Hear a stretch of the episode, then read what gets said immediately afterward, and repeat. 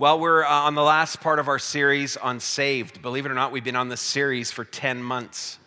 10 months we've been on the series uh, Saved. And uh, today I just, we really want to kind of just summarize things.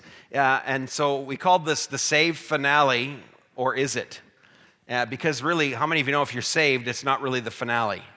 It's just kind of the beginning. What, you know, where do we go from here? I asked the staff uh, basically, you know, what did you like, uh, love about the Save series? And so I just want to tell you a few things that they said. So Matt said, to me, it's just the awareness that is taking place among uh, people's hearts regarding the Holy Spirit and seeing many of our young people embracing God and in turn seeing their families come to know God. So we're starting to see families that are coming to the church because of their kids coming to our youth group. And so those families, some of those are making commitments to the Lord. It's been amazing. So that's something that uh, Matt was thankful for. For Peter, the Holy Spirit Saturday was a highlight for me. We had three people sign up when we first announced it, and then 76 ended up coming out. Uh, I anticipated that people were afraid of the Holy Spirit, but the day proved me wrong. So many people were longing for a greater experience of the Holy Spirit. It was beautiful. There are now testimonies of people overcoming fear, anger, anxiety, people experiencing a supernatural sense of peace and joy. Candace, our site pastor in Rochester, uh, whose daughter, of course, this last year has been going through uh, just real trials in the area of sickness and blood disorder. So you can keep praying for her. But this is what Candace said The Save series could have not come at a better time in my life.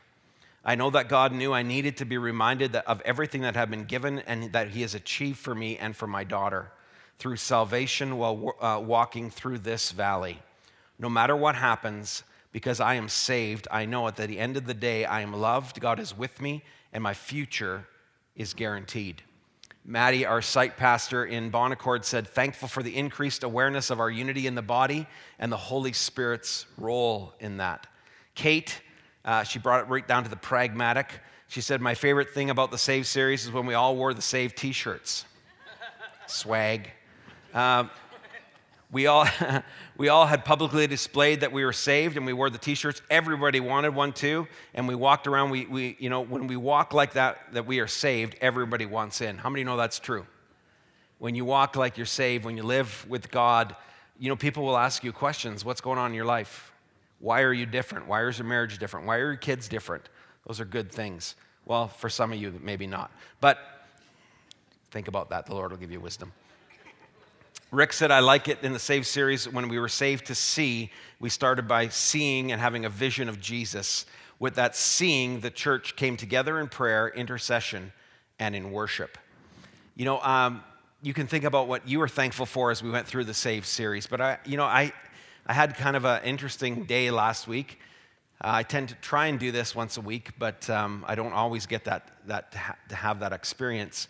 But I just sat quietly in the presence of the Lord and I asked him a question. I said, Lord, what, what did you love about the Save series? And you know, you know, God talks. Oh, by the way, did Pastor Matt mention that we were learning how to hear the voice of God? Yeah, okay, well, just letting you know, that's a really good book for that. So I asked the Lord, what are you thankful for? What, do you, what did you love about the series? You know, it was interesting. The first thing I really felt impressed in my heart was that people who are looking to me for help was actually the first answer.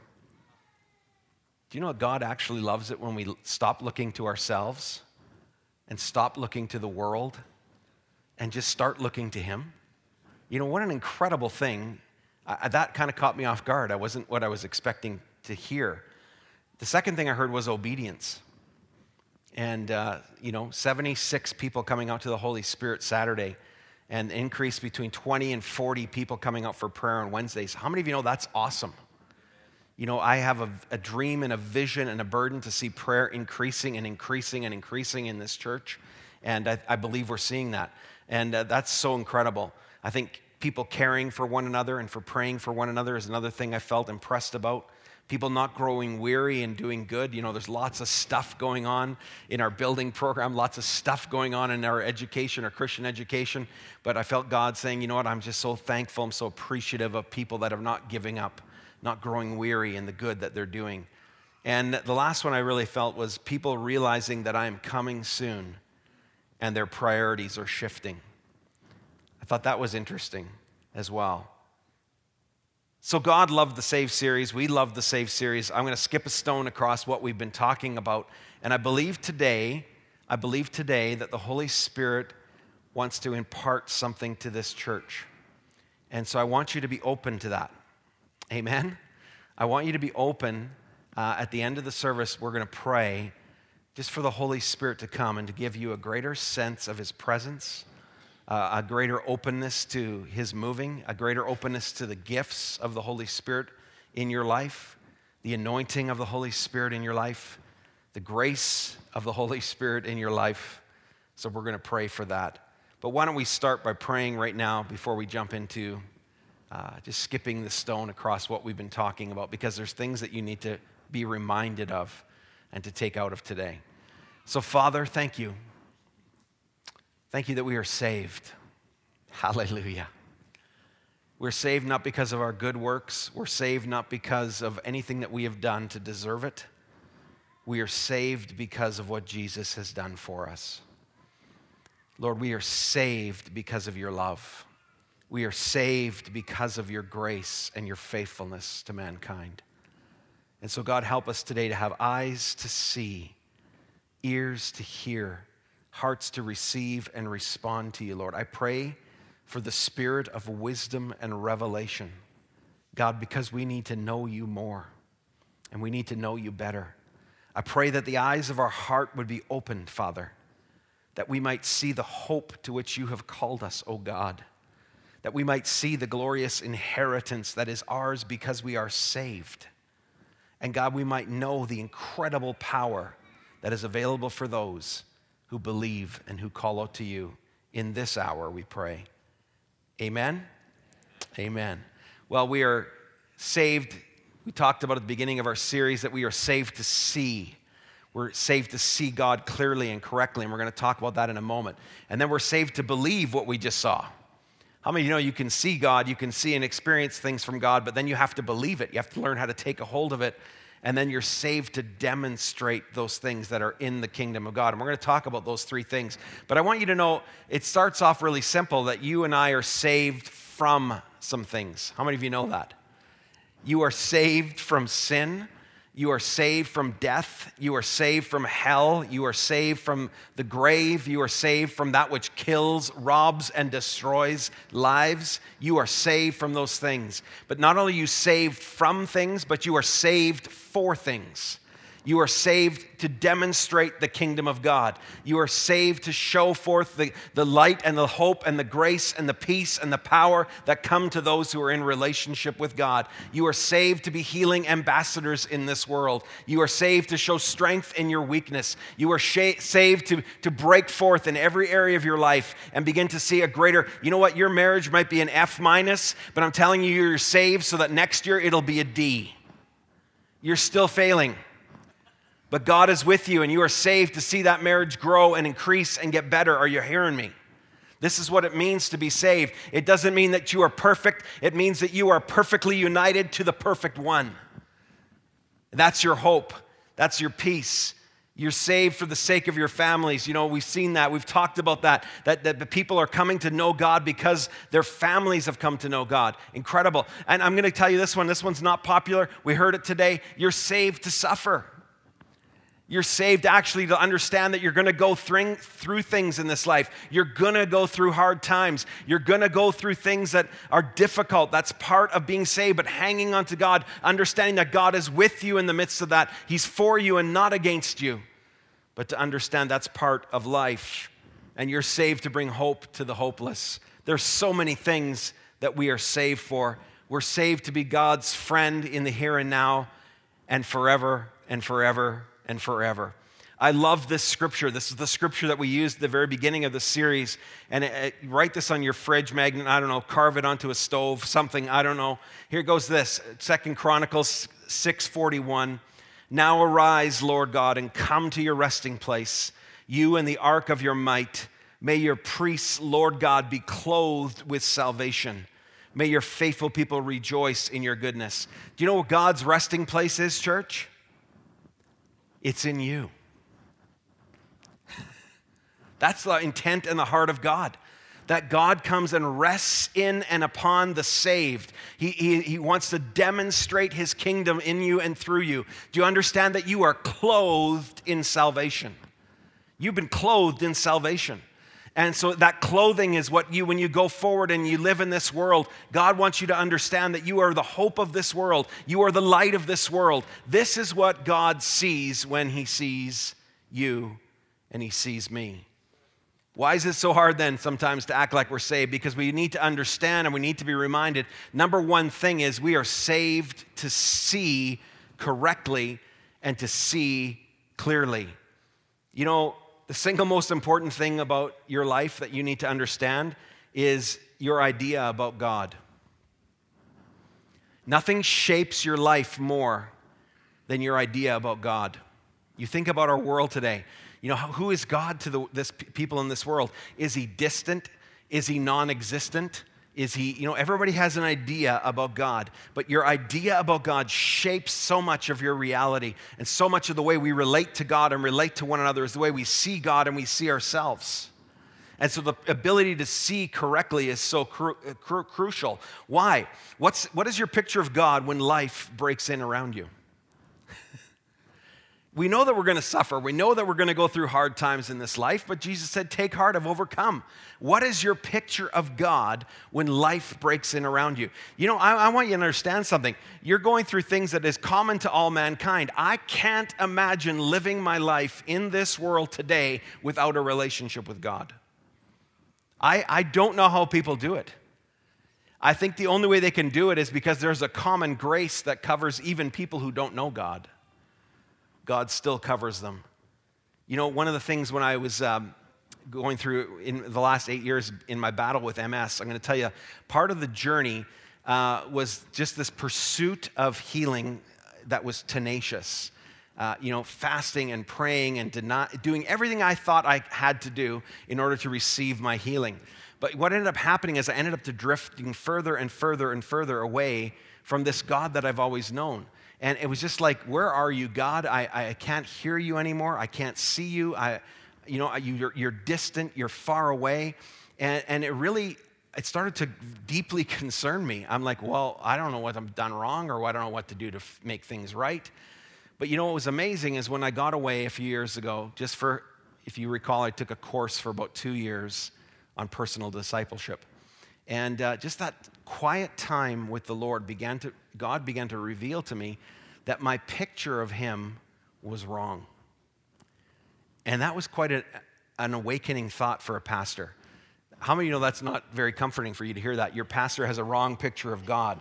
Uh, but you know, sometimes when you go through difficult things, then it tests your reality. It tests your, what you see to be true about God. And so I think that you know, I began to see God as distant and uncaring and not present in my situation, which was very wrong and very untrue. And I'll talk about that in just a couple minutes. How about you? How do you see God? Because to see God, you know, when you are saved, part of my, my journey of being a, a born again, believing person is that uh, God began to rewrite my understanding of who He was.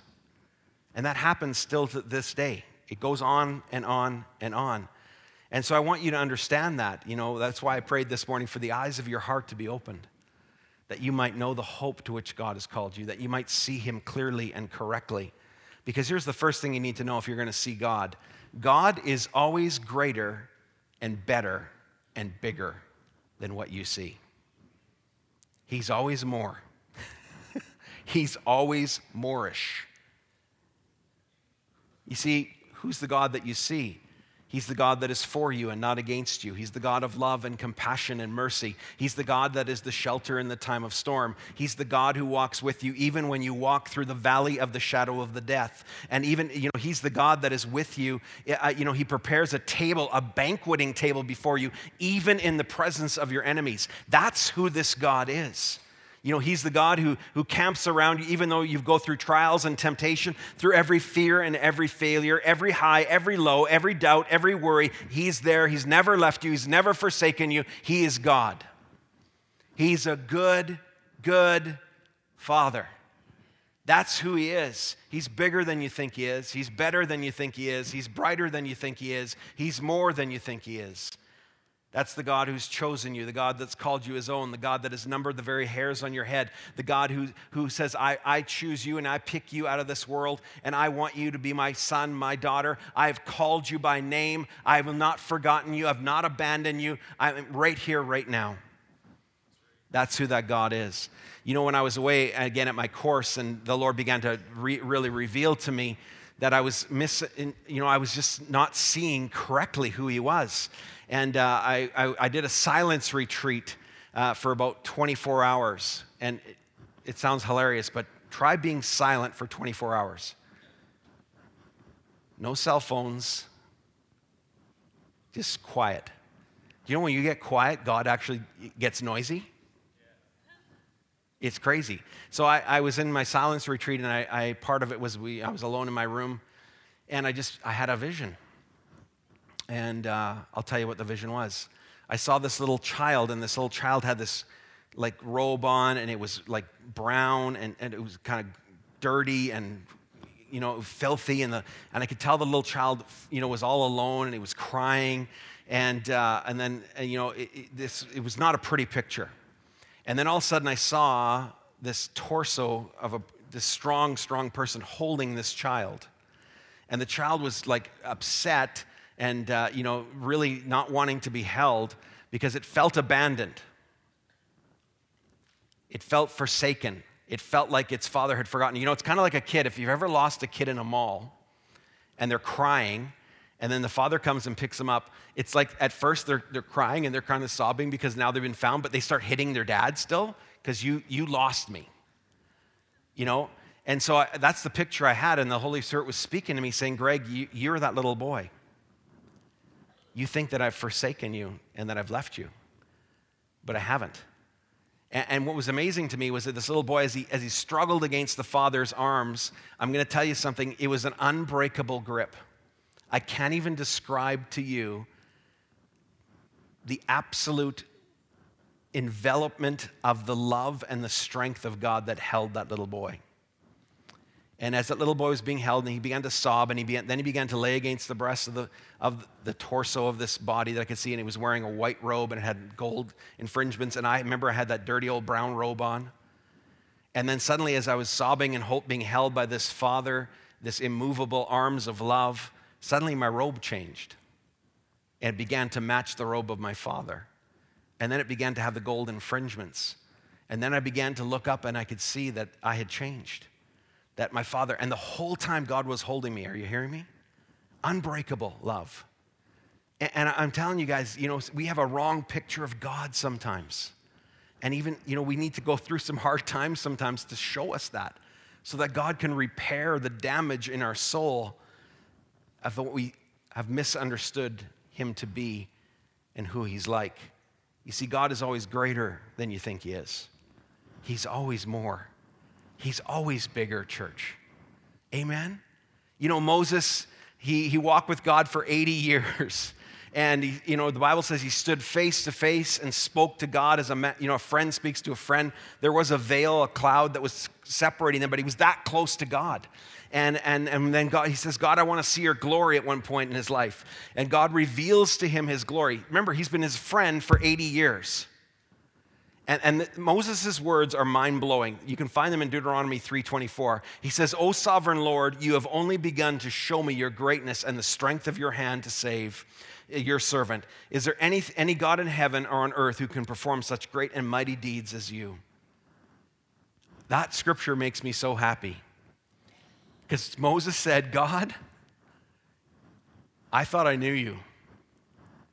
I'm your friend.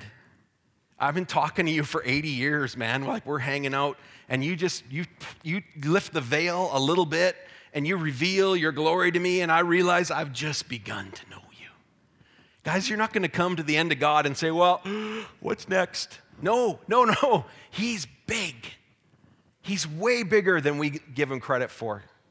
He's way more, church. He's way more awesome, way more incredible. We look at the things in this world and we go, Oh God, where are you? God is not moved by these things. He's seen them coming all along. It's all good. you're okay. You're in his arms. He's bigger, he's kinder, he's gooder than you've ever imagined. Here's the second thing if you ever wonder what God is like, is God is Christ-like, and in him there is no unChrist-likeness at all. Why is that important to hear? Because Jesus was pretty awesome. Jesus was pretty incredible. Jesus came to undo the works of Satan. Jesus came to set the captives free. Jesus came to deliver those who were in bondage to death. Jesus came to love the unlovely. Jesus came to, to befriend the sinner. That's who he is. And if you ever doubt God's goodness, just look at Jesus. Jesus is the one who, when the prostitute or the woman is caught in adultery and she's about to be stoned to death, and all the men are holding stones over her and they're about to crush her skull with these stones. And they say to Jesus, Jesus, the law of Moses says that this woman should be stoned. What do you say? They thought they had him because they, they were saying if he says kill her, then all this talk about love and loving people and being kind and being generous and being, you know, all those things, this will erase everything. And you know the story. Jesus says, Let him who is without sin cast the first stone. The Bible says, from the oldest to the youngest, they dropped their stones. They walked away, and the only one left was the woman cowering under the fear of all these men who were about to kill her, and Jesus writing on the ground. We don't know what he wrote, but I believe he wrote the sins of the men that were standing there. Imagine Jesus looks at you and starts writing a sin as he's looking at you? Drop stone, walk away. And then he says the incredible words Where are your accusers, woman? She says, There are none, they're all gone. He says, Then neither do I accuse you. But then he says, Go and leave your life of sin. See, this is a very important point I want to make right now. Uh, God is Christ like, and in him there's no unchrist likeness at all. You know, Jesus doesn't come so that we can continue to live in our sin. He didn't say, ah, go and sin, keep sin, and do whatever you want to do. He said, I've, I've set you free so you no longer have to live in sin. You're free of sin. I'm giving you victory over sin. That's why in the, in the church today, church, we, we, we actually can't, we can't change the message of the gospel. I can't say, well, you're free to do whatever you want. You're free to rewrite what God says is wrong. You're free to do that because culture says you're free to do that and the world says you're free to do that. I'm not free to do that. Because you know what? Jesus died for the sins of the world. He's certainly not going to empower people to continue to live in them. He's Christ like. Here's the last thought about God God is accept- accessible. He's right here, right now. He's right in your stuff. He's right in your grill. He's right here. You didn't run him over the car. It's okay. He's just here now. He's in your stuff. He's walking with you through the valley of the shadow of death. He's not walking on the other side of the valley saying, You better come out of there. That's a lot of death. He's right there with you.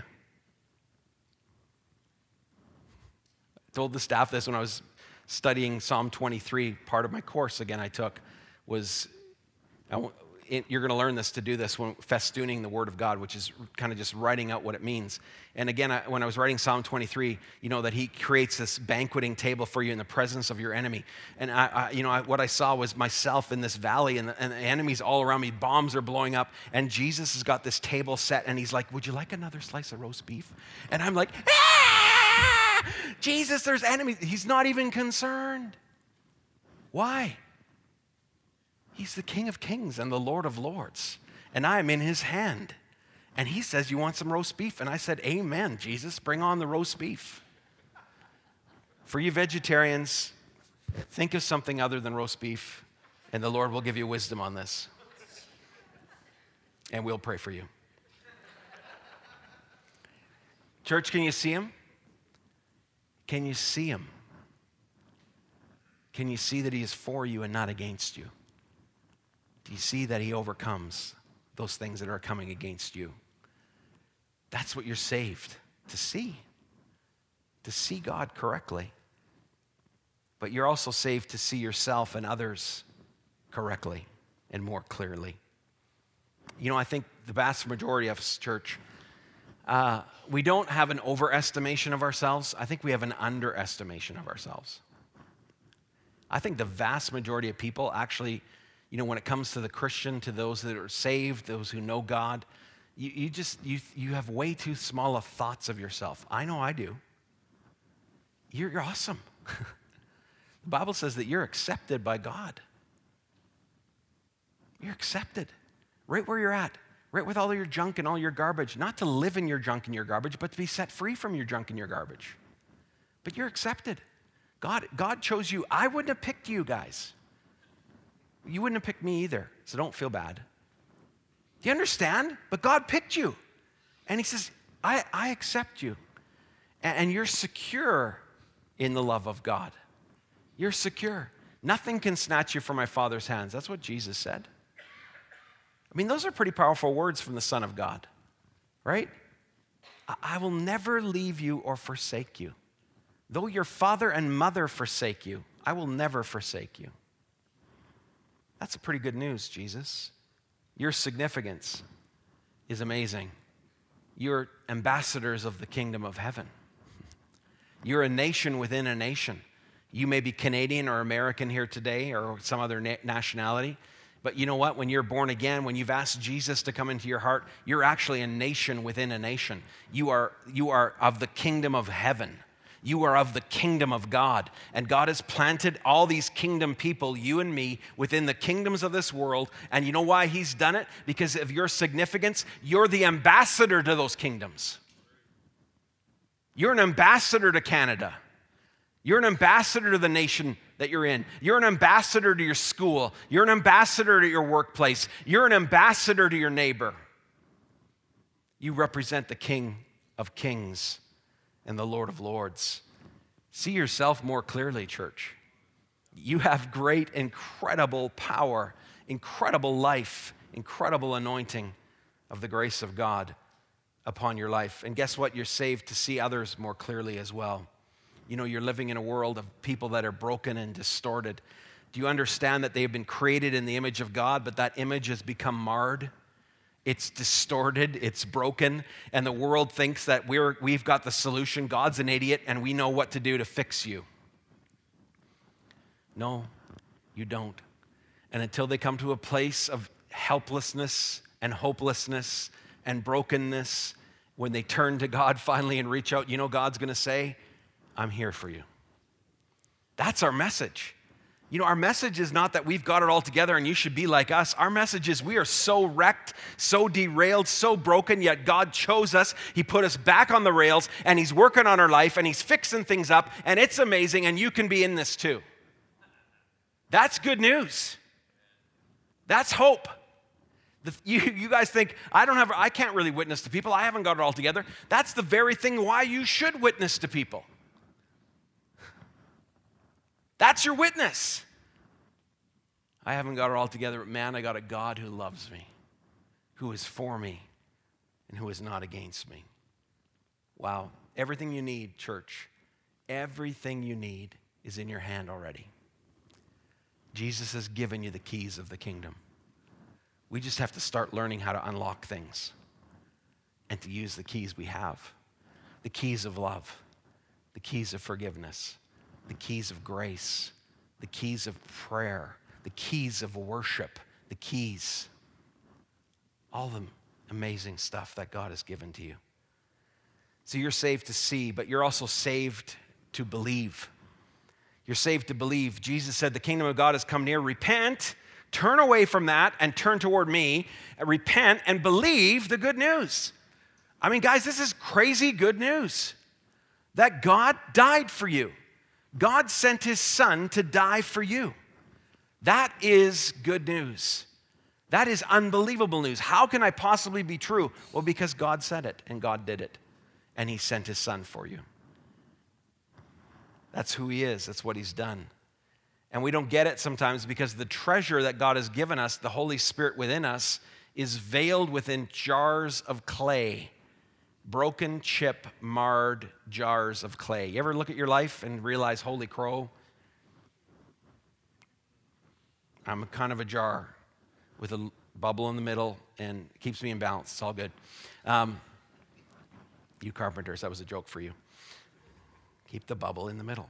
Anyway, um, Kathy finally got it. It was good. Thanks, Kathy. Thanks for laughing with me. You're, you're a bunch of cracked pots. Why would God choose you? Because He's God. That's what He does. We're unadorned. We don't see the glory that is within us. Yet there it is. Our treasure, the treasure of Christ in us, is often veiled behind the mask of suffering and the different things that we go through in this life.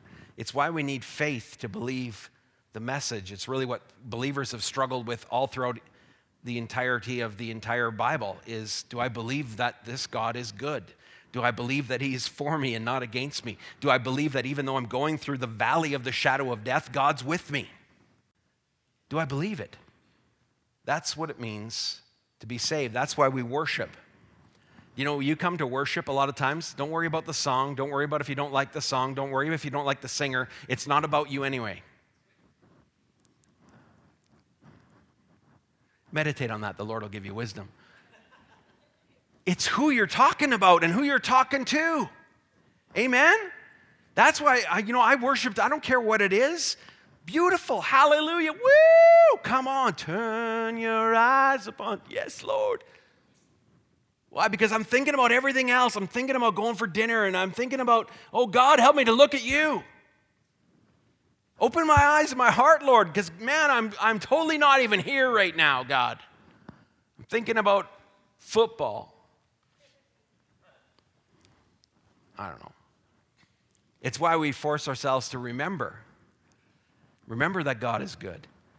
You know, the Sabbath, we've talked about this in the past. Every, you know, the Sabbath is this time for the Jewish nation that they were to remember three key issues in their life all the time. They remember where they came from, they were to remember God, and they were to remember where they're going.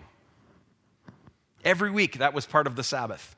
This is what you came out of. You came out of slavery. You came out of death. You came out of hell. You came out, you know, my kids, my kids don't even know what I was like before I met Jesus. Thank God I don't even know what I was like before I met Jesus. When I look at some people and I go, oh, that dirty, rotten sinner, look at that was me. That was me. I was that guy. Come on now. We remember. And that's why we pray. You know, a lot of times we need to understand that you and I will stay, listen to me carefully, and this is not comfortable uh, you will stay in the wilderness of your testing until you turn away from your incessant need to constantly turn away from God. You, you go through trials and stuff to see where you're going to turn to. Do you understand? That's what God does. He allows you to go through those tests to show you you keep constantly turning to the world. You keep constantly turning to your bank account. You keep constantly turning to God's saying, when are you going to learn? I, I will patiently walk with you around the mountain again. It's not a great song. She'll be coming around the mountain. That's not what you want to hear going on, chiming in the background of your life. It means you're not going up, you're going around. Coming back around. We've already been here before. Yeah, I know. You know, I didn't answer the question, uh, my favorite part of the Save series. My favorite part, there's a couple of them. One of them is this uh, that 20 to 40 people are coming to prayer every Wednesday. That, that just, I love it. Now, I'm going to tell you something. Guys, Wednesdays are my busiest day of the week. I'm locked in my office preparing my message. I stay at work from, you know, whatever, nine in the morning right through till nine at night. So it's not like I have time to be at prayer meeting either, you know. And I pray all day during the day. We pray in the morning. You guys pay me to pray, so it's good. Thank you very much for that, by the way. But I, you know, I, what I want to challenge you is just come to prayer meeting once a month. That's doable for everybody in this church. One Wednesday a month, I can come to prayer meeting. Just putting it out there, Pastor, you're making such demands. I know. It's crazy. It's crazy. You know, one of the great prayer meetings in the Bible uh, between God and Abraham And I'll, you can go through this on your own in Genesis uh, chapter 18. So God is, uh, he's talking with Abraham. He's with Abraham, a couple angels are with him. And uh, God says this He says, Should I reveal to Abraham what I'm about to do? They're right by Sodom. And the angels wisely don't answer because they know God's going to do what God's going to do anyway. And he says, You know, the sin of Sodom has come up, the, the, the, sexual distortion of that culture has come up before me, and I'm about to judge Sodom.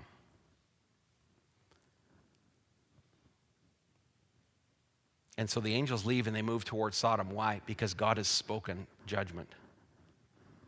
And they're obeying the voice of God. Are you hearing me?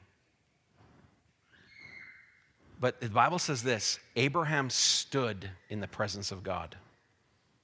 And after the angels left, then he began to talk to God. Listen to what he said. The men turned away and went to Sodom, but Abraham remained standing before the Lord. Abraham approached him and said, Will you sweep away the righteous with the wicked? What if there are 50 righteous people in the city? Will you really sweep it away and not spare that place for the sake of 50 righteous people in it? Far be it from you to do such a thing, to kill the righteous with the wicked, treating the righteous and the wicked alike. Far be it from you. Will you not judge all the earth? You who judge all the earth do right? The Lord said, If I find 50 righteous people in the city of Sodom, I will spare the whole place for their sake. Now, the prayer meeting gets really interesting, and you can read it yourself. So then, emboldened, basically, Abraham goes, Well, you know, I'm, I know I'm just dirt, God, but what if there's five less than 50? What if there's 45? And God's like, for 45, I'll spare it. And then it just becomes like, you know, it, it becomes like going to like an, you know, kind of prayer. Pr- prayer is very interesting. It's not like thouest, lordest, thou Godeth. It's not. It's this guy like, God, what if there's 40? God says, I'll spare it. What if there's 30? I'll spare it. What if 20? He gets down to 10. If there are 10 righteous people, I will spare the entire nation, the whole city. Wow.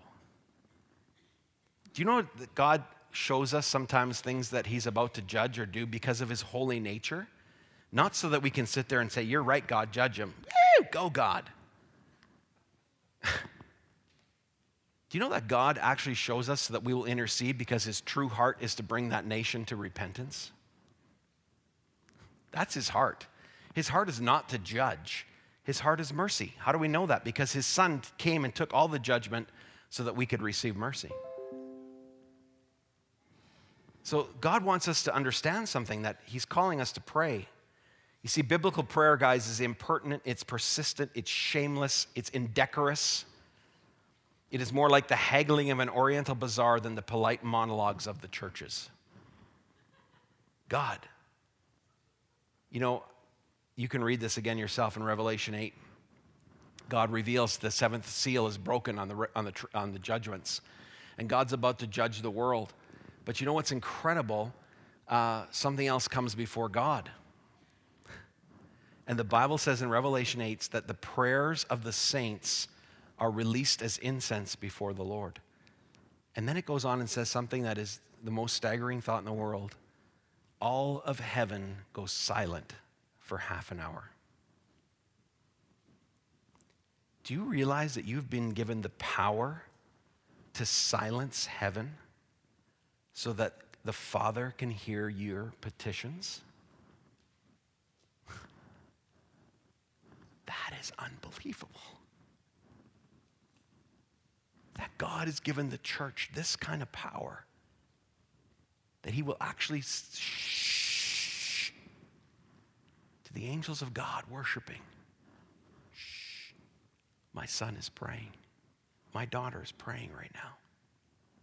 They're making intercession. Wow. Wow. You know, church, listen to me. History doesn't belong to anybody but the intercessors, those who will pray who believe God for great things. Wow. I love it. You're saved to demonstrate, lastly.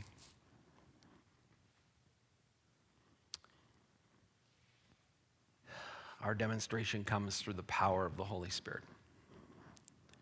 I'm going to ask the band to come back up here again. We're going to sing that Turn Your Eyes Upon Jesus. You need the Holy Spirit, church. The Holy Spirit is your connection to God. The Holy Spirit is the one who dwells within you. The Holy Spirit is who you feel when you feel the presence of God. That's who the Holy Spirit is. He is God Himself, and He's within the believer.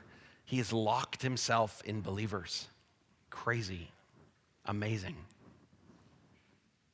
And God wants to burst out of you and demonstrate His kingdom in and through you. See, the kingdom of God is righteousness, peace, and joy in the Holy Ghost. But, you know, there's another scripture that Jesus says, Don't be afraid, little flock, for your Father has been pleased to give you the kingdom, to give you righteousness, to give you peace, to give you joy in the Holy Ghost. There's the connection point. Amen?